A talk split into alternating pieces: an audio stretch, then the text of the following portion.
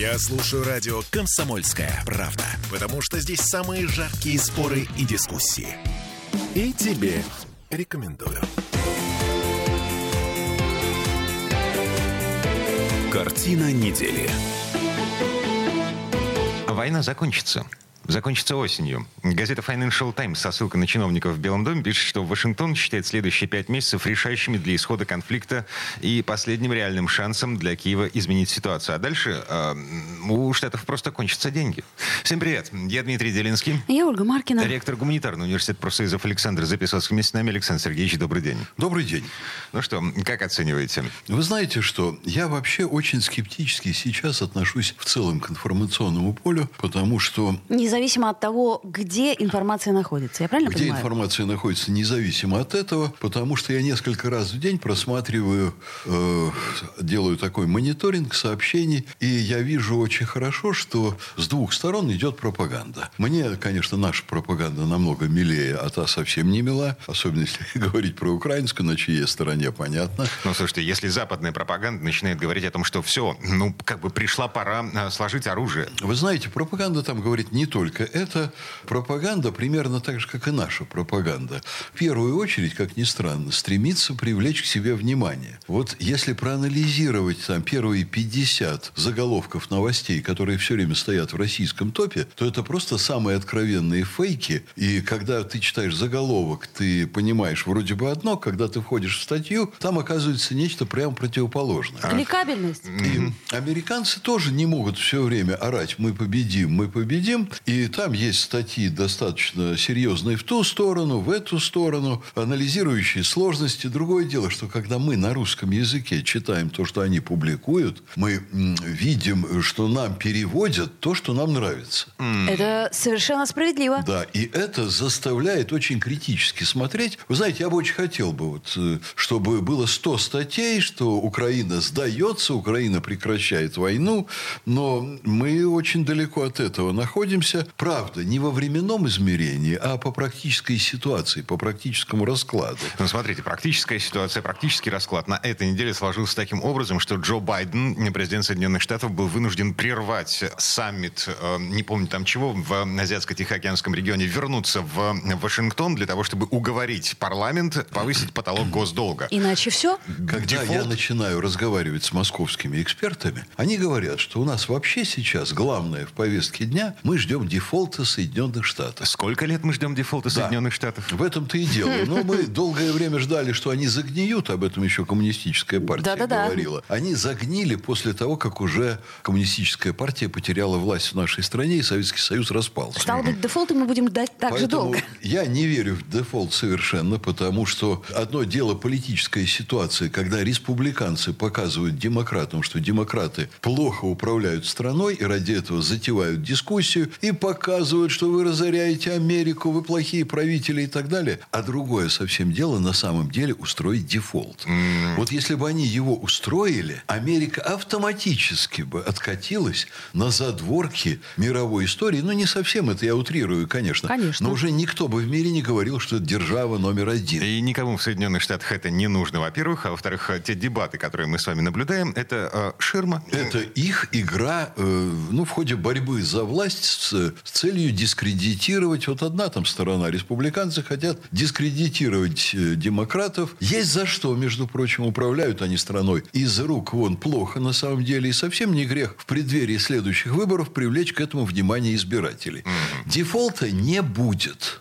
Но я вам должен сказать, что в целом при определенных, конечно, проблемах и издержках у России я оцениваю вот такую историческую перспективу России вот в этом конфликте намного лучше, намного лучше, чем историческую перспективу Запада. Надо сказать, что у нас не обходится без российского разгильдяйства, безусловно. И вообще можно было бы удивляться, как Владимир Путин умудряется так великолепно содержать дела нашей страны в ситуации, ну, я не могу сказать повального разгильдяйства, но колоссального количества случаев плохого управления в этой отрасли, в этой отрасли, капитализм, предприятия. Вот только что на уходящей неделе сообщение о том, что фирма Ют Air будет вынуждена вывести треть своих вертолетов из практической работы, а это, ну, по, по разным оценкам, вот кто-то называет цифру 600 у них вертолетов, кто-то называет 300, ну, даже если 300, 100 вертолетов. А откуда их вывести? Из какой системы работы? А на них же за ними закреплены регулярные полеты, на которых держится работа очень многих фирм в труднодоступных регионах, куда надо возить вахтовиков, надо возить специалистов, надо возить медпомощь и так далее, и так далее. А почему? А потому что у них есть западные вертолеты, полностью западного производства, есть российские с западными двигателями. Но если внимательно посмотреть, вот, э, так сказать, поглубже вот эту информационную составляющую, оказывается, что руководство фирмы это просто разгильдяи, которые с начала спецоперации не позаботились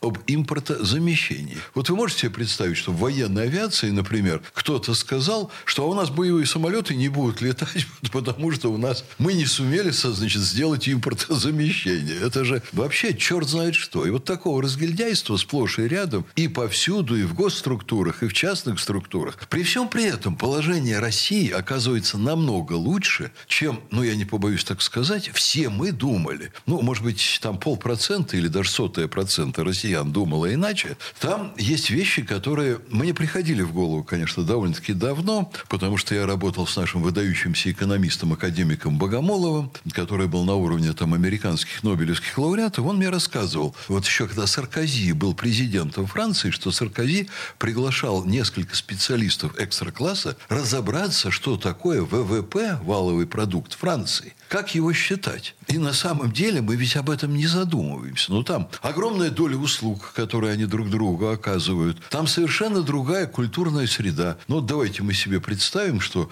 девушки легкого поведения, которые у нас составляют совершенно закрытый сектор, они вдруг легализовались, и те услуги, которые они оказывают, входят как экономика с основной частью ВВП. Вот во Франции надо еще посмотреть подобные услуги. Я немного опять-таки утрирую. Но вот что такое сфера обслуживания входит? Они друг друга обслуживают, они друг другу дают чаевые, но это огромная отрасль экономики. За счет чего Запад себе делает огромный ВВП и в конечном счете показывает, что у России это всего 2% мирового ВВП. А потом, когда они вводят санкции против нас, экономика начинает рушиться у них, а не у нас. А далее, если сейчас посмотреть внимательно, я смотрел целый ряд научных статей, меня вообще эта проблема интересует, смотрел поглубже. Дадут их показатели западные, их все методики предназначены для того, чтобы создавать совершенно препарированную реальность по ВВП. У них ведь на этом основывается огромный бизнес по продаже акций, котировки фирм, огромные вложения различных фондов. Там, допустим, пенсионные фонды имеют огромные деньги. Куда они вкладывают? По сути дела, Запад создал дутую методику и с помощью своих агентств, аудиторских и прочих, там огромная система. Вот дутая, вот как финансовые пузыри создаются, так и статистика. Они создают огромные пузыри, показывающие преуспеяние их экономики. Да, они очень много кушают за наш счет, за счет других стран.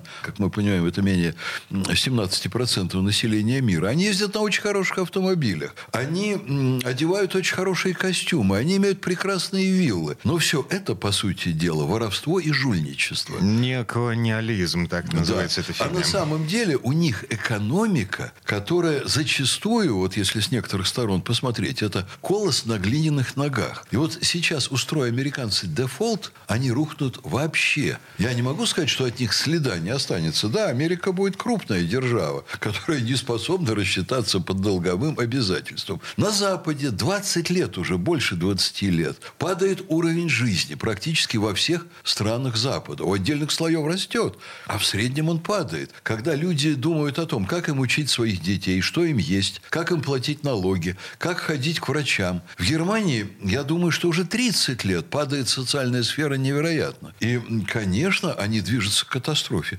А Россия совершенно иначе себя чувствует сегодня. Ну, так сказать, у России есть шанс, да? У И, России- А вот во- воспользуется ли Россия этим шансом, ну, будем У России посмотреть. потрясающий шанс. И я еще раз выскажу мнение, что если бы сейчас мы построили стену повыше китайской и с другими технологиями, Великой Китайской. И если бы мы избавились бы от вот этого проклятого флера, влияния, участия наших олигархов первой волны приватизации и так далее, которые по-прежнему миллиардами воруют и выводят деньги за рубеж, у России был бы потрясающий прогресс. Вот ничего не меняйте. Перекройте кран олигархам. И в России будет невероятный экономический бум. Я вам замечу, что сейчас наши банки не справляются, а в Ленинграде, наверное, сейчас банков 7 или 8, не справляются с выводом денег нашего жилья за рубеж продолжается эта вся история в огромных объемах.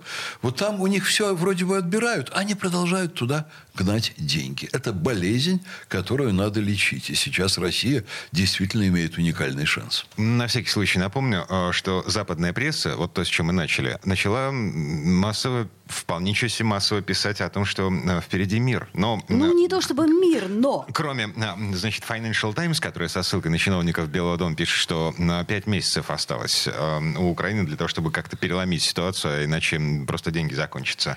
А Сеймур Херш опубликовал статью, в которой говорится, что ряд стран Европы во главе с Польшей тайно призывает Зеленского найти способ прекратить войну. Также Скотт Риттер тоже говорил, что война закончится буквально осенью. И у России есть все шансы ее закончить. Будем слушать эти комплементарные для нас статьи и радоваться. Я лично не думаю, что все закончится легко.